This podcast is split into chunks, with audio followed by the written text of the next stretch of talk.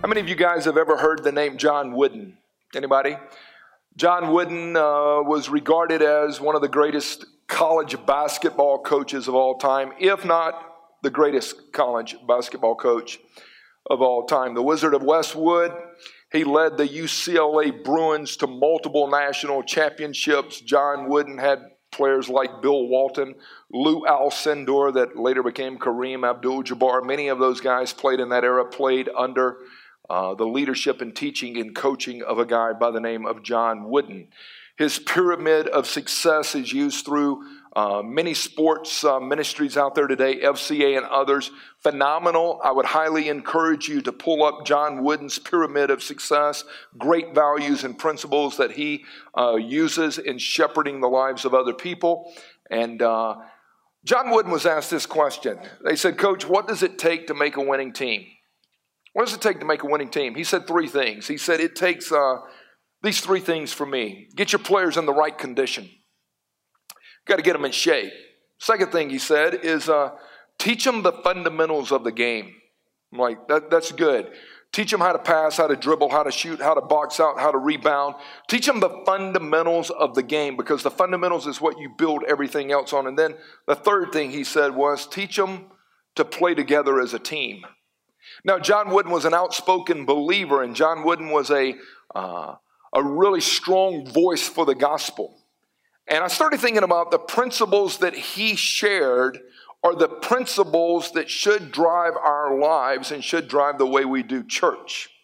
Now, the passion of the cross Loganville, of who we are here, and the very DNA of who we are, can be extracted from those three things that Wooden said, and I want to build on that. We want to create a winning culture here at the Cross Loganville. That's what we've been working on for the last six plus years.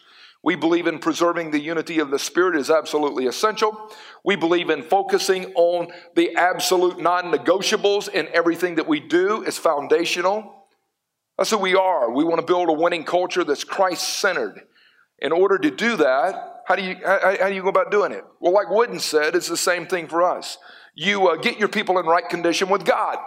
So, every person that walks in here, we want to see that person uh, reach that place of repentance, respond to the gospel. We want to see people converted to Jesus Christ. We want to see them committed to walking with Christ. And we want to see that person experience biblical salvation as well as start to live out daily sanctification. We call it progressive sanctification. That's where we yield to God every day and God is doing something in us. And even as Paul would write, he's at work both to will and to act according to his good pleasure. He tells us, continue to work out your salvation with fear and trembling. God is at work both to will and to act for his glory. So that, that's what we're about here. We want to see people experience salvation and sanctification. Second thing would be this we want to teach people the fundamentals of the faith.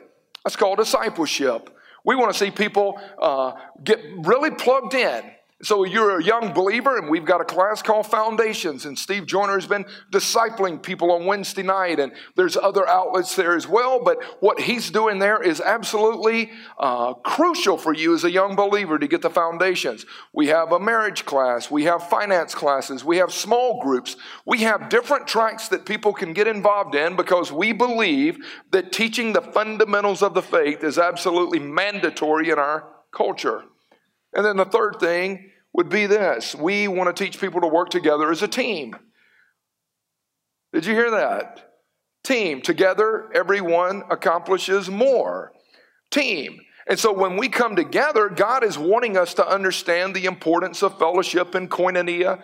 We've broken down that word koinonia and what it really means to work together as a, as a group of people. And so I'm just one member of the body of Christ, and you're one member of the body of Christ. But when all members come together and pull in the same direction, it's amazing what can happen. So salvation and sanctification, discipleship, as well as fellowship is absolutely crucial for who we are. Now, I want to build on that thought process with you. Now, I read a lot of different books, and one of my favorite authors is a guy by the name of John Ortberg. John Ortberg, Soul Keeping, God is closer than you think. You'll never walk on water if you don't get out of the boat. Ortberg has written a ton of stuff. Ortberg uh, was on staff at Willow Creek with Bill Hybels, but Ortberg was influenced greatly uh, by the, the sharp Christian thinker philosopher by the name of Dallas Willard, Renovation of the Heart and The Great Omission and things that Willard wrote. So these guys are really sharp thinkers, and I like the way they kind of process the journey with Christ. Ortberg made this observation. He said the decision to grow always involves a choice between risk and comfort. The decision to grow will always involve a choice between risk and comfort. This means that to be a disciple of Jesus Christ, you must renounce comfort as the ultimate value of your life. Now, we're going to build on this today, but reality is most people want to be comfortable. I had a brother share with me years ago when I first got in the ministry. He said, Every Sunday when I stand up, I've got two goals. I'm like, Really? What are they? He said, My goals are number one, to comfort those who are afflicted. Number two is to afflict those who are comfortable. I'm like, Well, that seems like a pretty interesting task to have every week. But when you think about it, we live in a comfortable society. And people want comfort. We want to eliminate pain. We want to eliminate stress. We want to eliminate turmoil. And so we do a lot of different things to try to reduce uh, uh, pain and conflict and tension. At the same time, at the same time, a lot of people that call themselves followers of Jesus take no risk. And even God would say, without faith, it's impossible to please me. And uh, those who come to me must believe I really exist, and I reward those who diligently seek me. And faith is the substance of things hoped for, the evidence of things not seen. By faith, men of old gained approval with God. We walk by faith and not by sight. And it's faith that's taking risk. And that's the journey God has called us to. And so, as, as we sit here, and contemplate the ways of God, God's called us to take risk. Now, back to a goal for me here at the church is this the goal of the Cross Loganville is not numerical growth. How many butts we get in the seats, and how many people that walk into the doors, and how many cars that pull into the parking lot. The goal of the Cross Loganville is not numerical growth, but it's health and maturity. Now, I did not say that numerical growth was not important. I just said it's not the aim. Because we believe if people experience spiritual growth and maturation and health, numbers will be added. We believe that if we build people, God will build the church. The church belongs to Him. It was His idea, not ours anyway. We believe that the church, in the word in the Greek for church is the word ecclesia. We believe the ecclesia is messy. It's not polished. We believe every week that when people walk into the church, the ecclesia, the cross Loganville, some people are walking in here in ICU. They've got IVs, they've got oxygen mask on, and they come in here and they just don't know if they can make it another day. Some of the people that walk in here today, right now, are in ICU. Others are experiencing trauma. They're in the trauma unit. We know that. Some just need a little primary care. But Jesus would even make the statement, which was crazy when he told the disciples, the Son of Man has not come for those who are well, it's those who are sick who need the doctor. Some of y'all come in here today and you're like, I'm not in ICU, I'm in the psych ward. I know there's a lot of crazy people under my voice right now. If I could just get a witness, come on. But the church is messy. But the heartbeat is to see spiritual growth and maturation take place. Now, here's an interesting thought. Think about this. A lot of people go to church, especially in the South, and people will go to church and they will pray and they'll wear a cross around their neck. And they'll read their Bible at times and they'll claim to be followers of Jesus, but the way they live reveals something totally different. There's people in full time ministry that will talk about how great God is, but they're liars, manipulators, and con artists. There's people that come to church and 75 minutes on a Sunday morning, they can jump like a champ and shout like an angel, but by the time they get on 81 real good, they've got more four letter bombs leaking out of their mouth than you can shake a stick at, but I love Jesus. And they don't walk right. and their life and their lips don't match, and their walk and their talk are inconsistent. You, you see, we live in that culture where there's a gap. And there's a lot of people that say, Yeah, man, I, I, I love God, but their faith is really not about Jesus, it's about them. You see, being a disciple of Jesus is not about me and it's not about you, but it's about Him. And He even said, if you're going to be my disciple, it's going to cost you everything. So I'm going to get to Luke chapter 9, but I've got to confront the culture and I've got to confront the consumer, me centered, self centered Christianity that is presented in our day. Again, if you ask most people, why did Jesus die on the cross? They would say he died for my sin. So ultimately, they've already made the conclusive statement that Jesus died for me. So the gospel is about me, and Jesus is here for me, and whatever I want is all about me. I've had people tell me over the years, well, when I came to faith in Christ, you got, you got to hear this, brother. Jesus makes me a better person. Jesus makes me a nicer person. So, so, so it's about you. Yet, Tim, man, I'm so glad you took us through the purpose driven life because as I was going through the purpose driven life, I realized that God, He gives me meaning and He gives me purpose. If that's your conclusion, you missed it. And we live in this culture where people have made the gospel about them. And it's about how their lives can be more comfortable and how their lives can be more easy and how their lives can maybe eliminate a lot of tension and turmoil.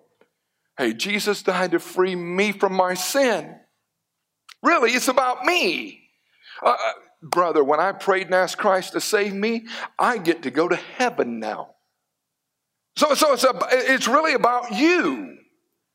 And what we're about to dive into in Luke chapter 9, Jesus confronts a me centered gospel and a self centered gospel and lays out what a true ragamuffin follower of Him looks like. When you start to meditate on the gospels and the teaching of Yeshua Jesus, can I tell you something? The majority of churches across America today would not have Jesus as a guest speaker.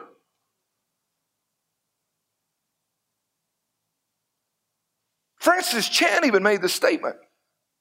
He goes, My concern is that if Jesus planted a church next to where I'm at, my concern is more people would come to hear me. Jesus calls us to go all in. Jesus pre- presents and promotes a radical teaching. That's where I want to go.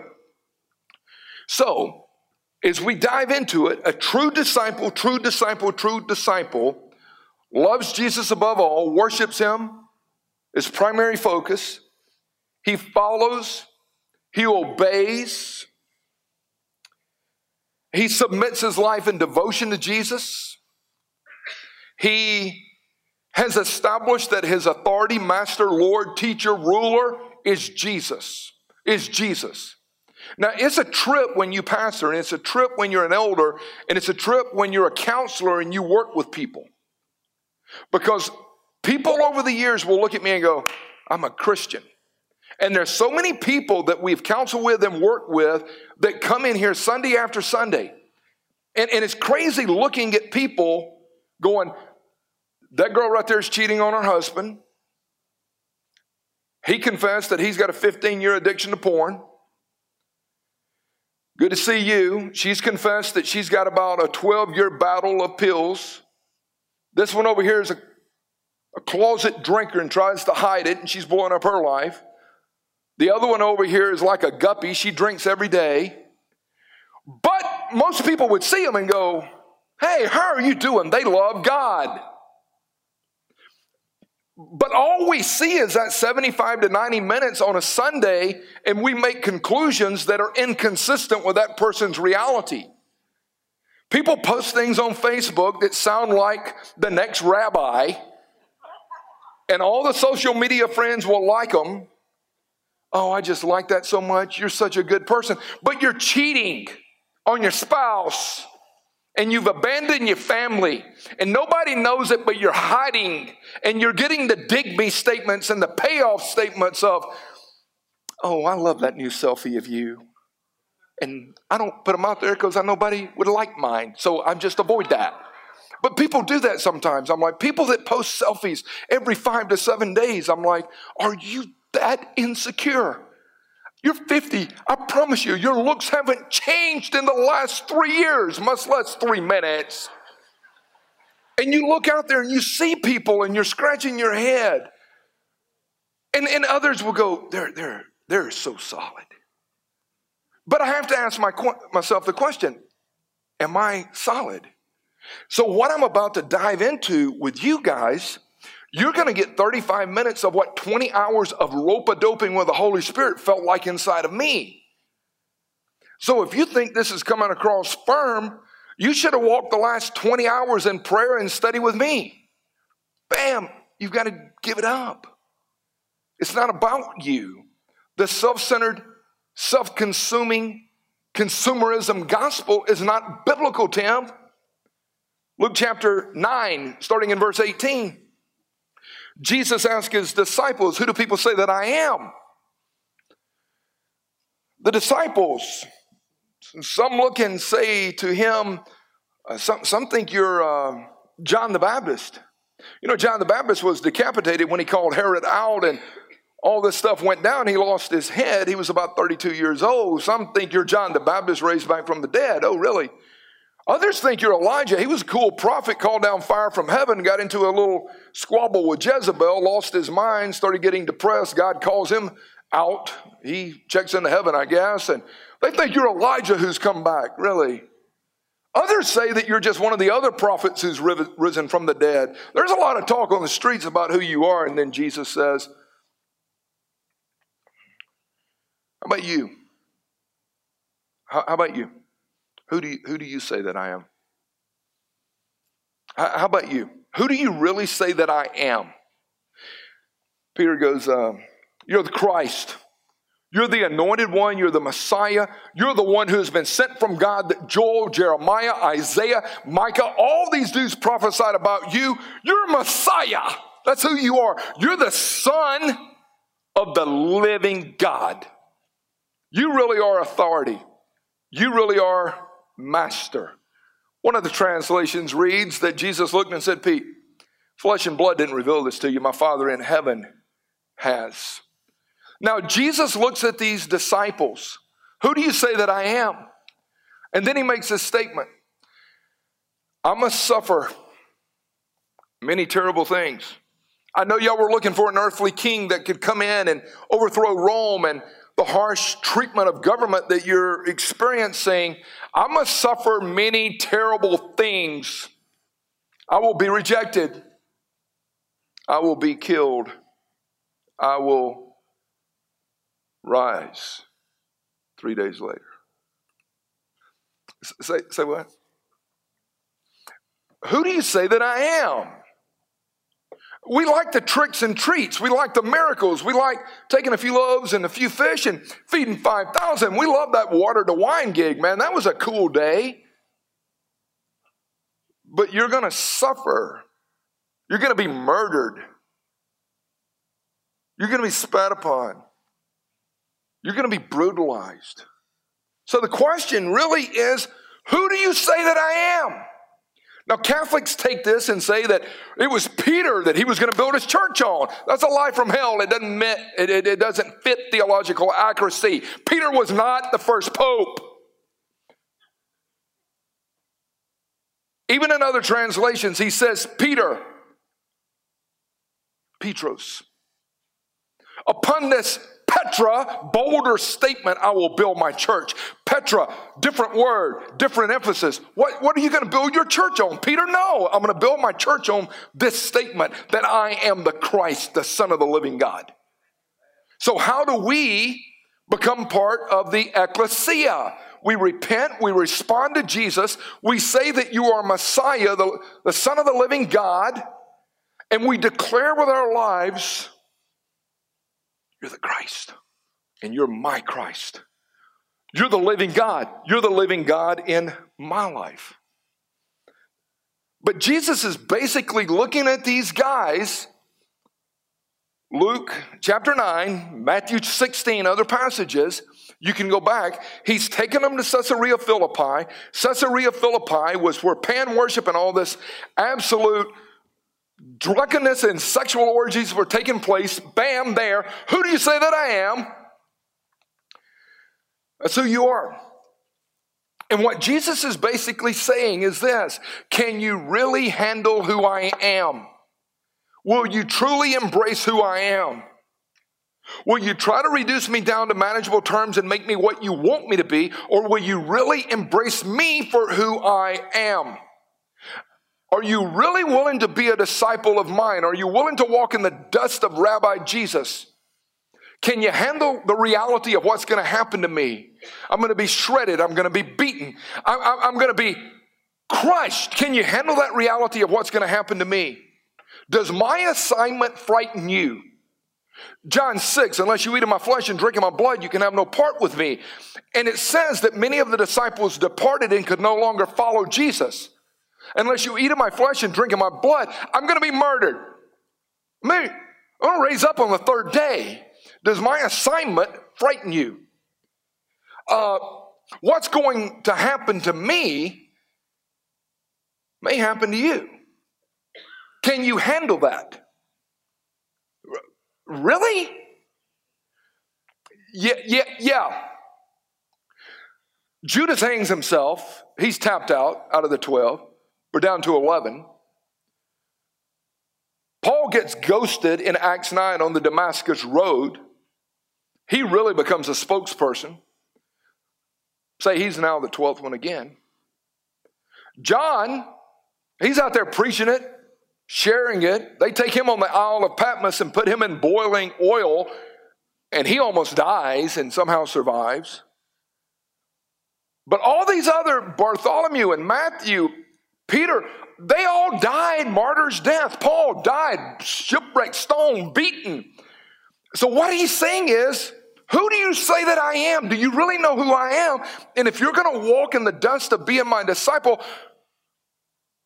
are you willing to die? You'll be my witnesses. Greek, again, martyr, you're going to be my witnesses. Are you willing to die? Hey, hey, guys, who do you say that I am? Every group that Jesus spoke to, don't miss this. Read the gospel, study it. Every group that Jesus spoke to, he thinned the crowd. If there was a hundred after Jesus spoke, there was usually about 20. Now, I am a follower of Jesus. I have to represent Jesus. I can't present a me centered, self centered, self consuming gospel in our day. It doesn't work. It's a contradiction to who he is. So, again, as I'm combing through this, how many churches today would have Jesus come in and go, Why don't you give us that teaching on Luke 9? Don't do that. Tell them how God's got a wonderful plan for their life. Tell, tell them if they give a dollar, God's going to give them 10. Teach them the prosperity gospel. Tell them if they follow me, they don't have to suffer. Really? That's a contradiction of the new covenant, and it's a contradiction of the gospel according to Jesus. How is Jesus' message really received today? Now, again, like I said, for 35 minutes, you're going to sit here and entertain it. For 20 hours, I've been getting worked over this week. Don't you present me in an inaccurate way, Cash. Don't you tell those people that all they've got to do is prayer, prayer, and walk an aisle and everything's going to be okay. That's not what I said. I said go and make disciples. I didn't say go and get a few people to pray prayers so that you can eliminate and alleviate some of your guilt. Don't do that. So he's been rocking me. Luke chapter 9, verse 23, he keeps talking. This is Jesus talking. Hey guys, if anyone would come after me, if anyone would come after me, now if you want to run, it's a good time to do it, but if anyone would come after me, he must deny himself and take up his cross daily and follow me? Jesus. You got 400 people, you just lost 75% of them. Exactly. But, but, but we're thinning the crowd because if they're going to be followers of me, they got to be followers of me. You see, from the time you're born into the world, because of the sin nature and sin disrupted humanity at every level, the sin nature says it's all about you. Sin nature says get what you want, stockpile what you want, accumulate and acquire everything that you want. No, no, no, no, no, no. The gospel, according to Jesus, says if you're going to come after me, you've got to deny yourself and take up your cross daily and die. No. Yes.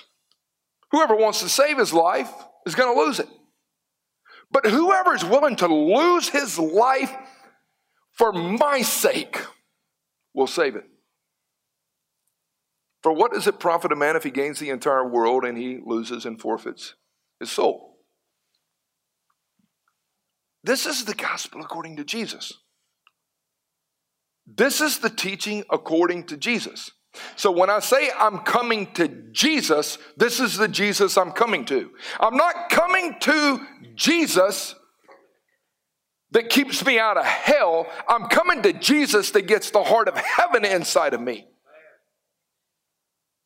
You, you see, when you come to me, I want to get the heart of heaven inside of you. I, I want you to know that you've got to deny yourself and die. So in that day, a criminal that was going to his place of execution was forced to carry one bar of the beam as he made his way out to the place of judgment and execution. And he would pick up this beam.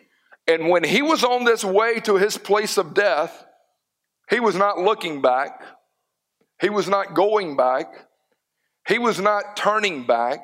He was not considering what was back. He was on his way to a place of death. Jesus would say later in Luke 9 that no man, after putting his hands to the plow and looking back, is fit for the kingdom of God. So, what Jesus was emphasizing was when you embrace me, there's no looking back, there's no turning back, there's no going back. You're either going to be all with me or not.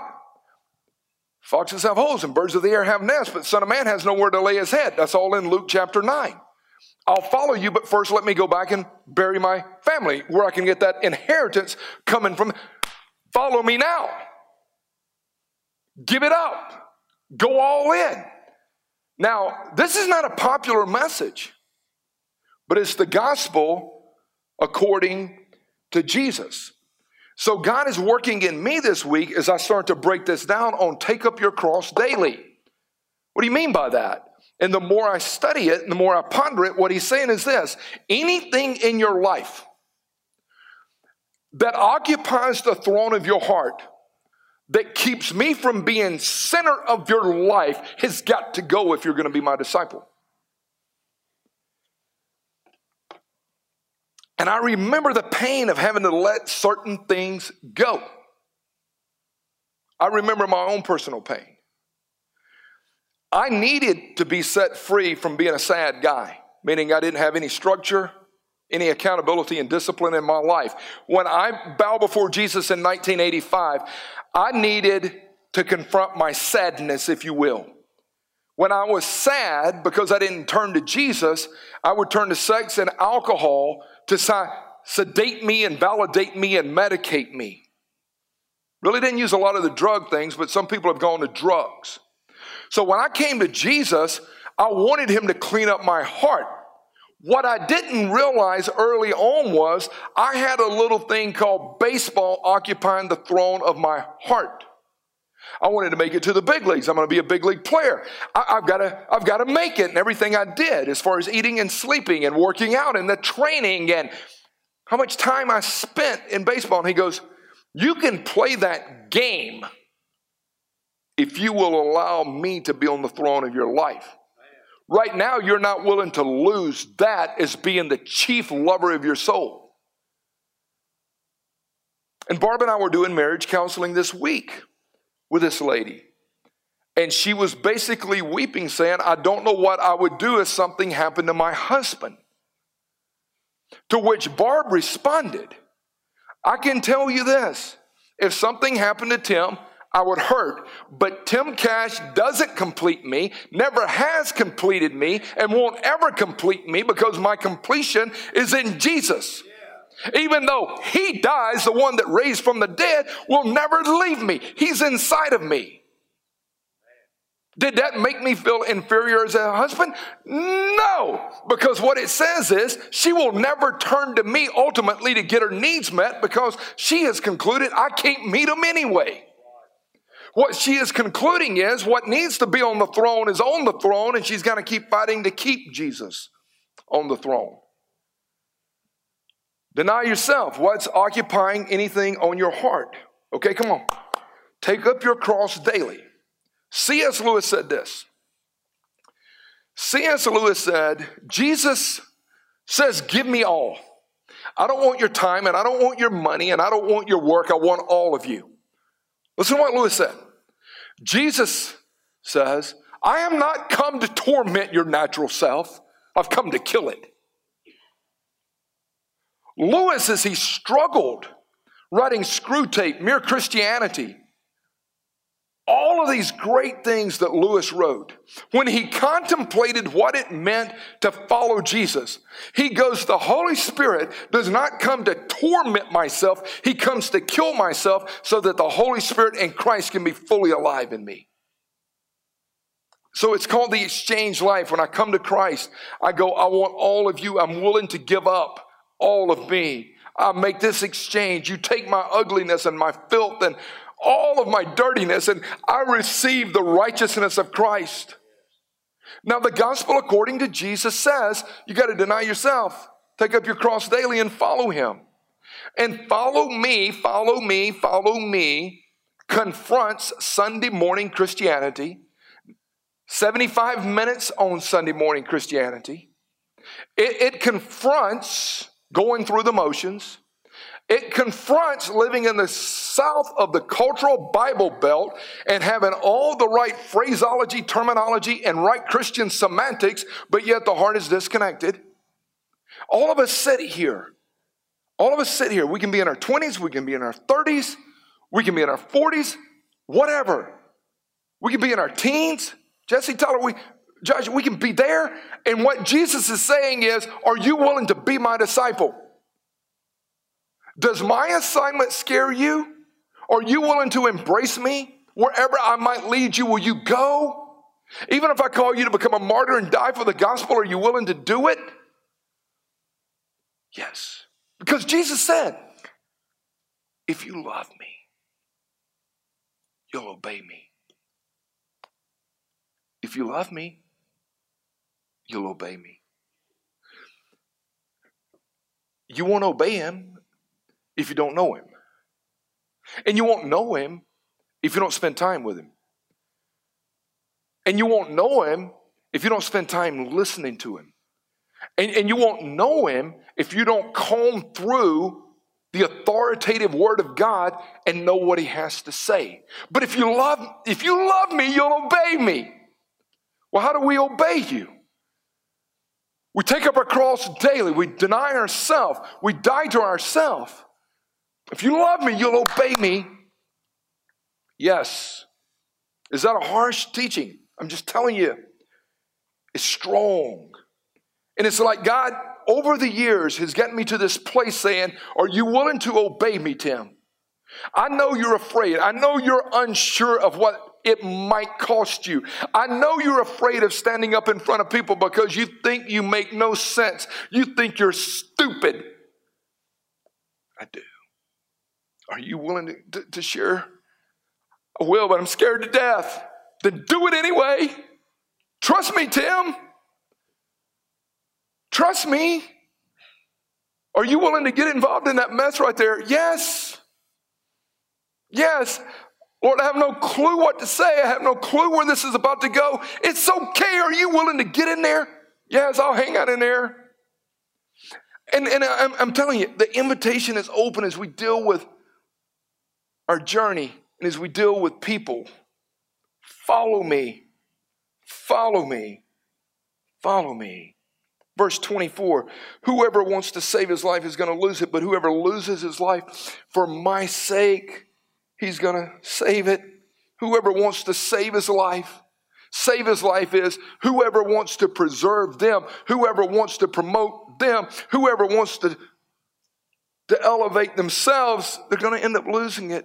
But whoever's willing to lose it for my sake, just to be considered a disciple and a follower and a child of God, and God may allow you to experience wealth and certain things in the process. Maybe some it's not. The two extremes I'm going to talk about here in a few weeks is as you deal with this whole thing of stewardship before God is the prosperity gospel and the poverty gospel. Both of them are extremely wrong. Both of them are extremely wrong. Some people say, if I really follow Jesus, I won't have anything. Well, you got him, but you don't know. Still got clothes and food and all this kind of stuff. But, but it's, a, it's an invitation to come and die. Mother Teresa said, you must give God permission to use you without consulting you. You got to give God permission as a follower of Rabbi Jesus and as you're walking in the dust of Jesus, you've got permission to use me without consulting me. So here's what I worked on this week for me, and I would encourage you to do it for you. What things in my life is God calling me to release? What things in my life have I allowed to occupy the throne of my heart? And God is saying, you, you need to let that go. You need to let that go. It doesn't just have to be an addiction of sex, alcohol, drugs, pills, whatever. It can be anger, it can be gossip, it can be slander, it can be justifying yourself. It can be declaring yourself and elevating yourself. You, you, you, see, he says, come, come now. I want you to deny yourself and take up your cross daily. I want you to follow me. I want you to learn the unforced rhythms of my grace. I want you to learn who I am. I want you to stay with me. I want you to trust me. What is God calling you to release? God, what is going on that is sin in my life that needs to be dealt with?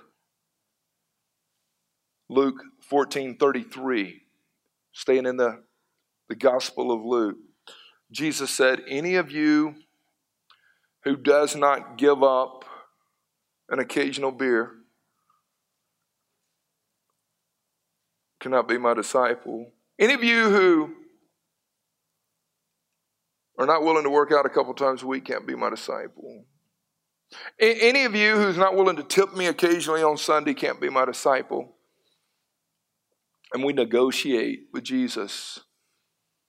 Any of you who does not give up everything, oh God, cannot be my disciple. Everything, I want your thoughts, I want your actions, I want your habits, I want your disciplines. People will battle myself and our elders and others at times. They will.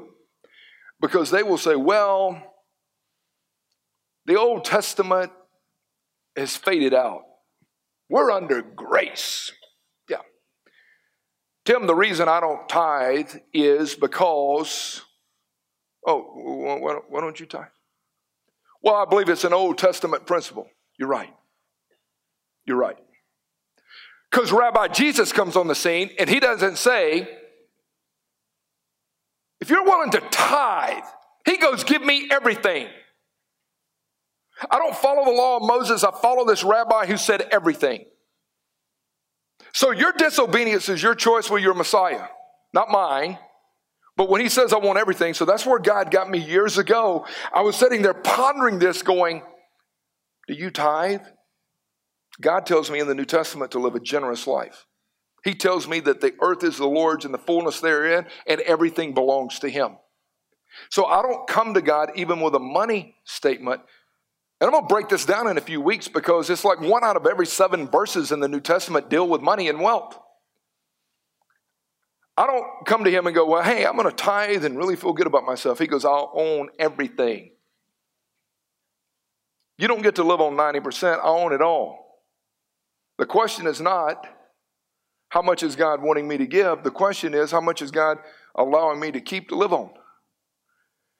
Because I, I, I gave away the title deed years ago, and I declared a new master and authority of my life, and Tim Cash had to die.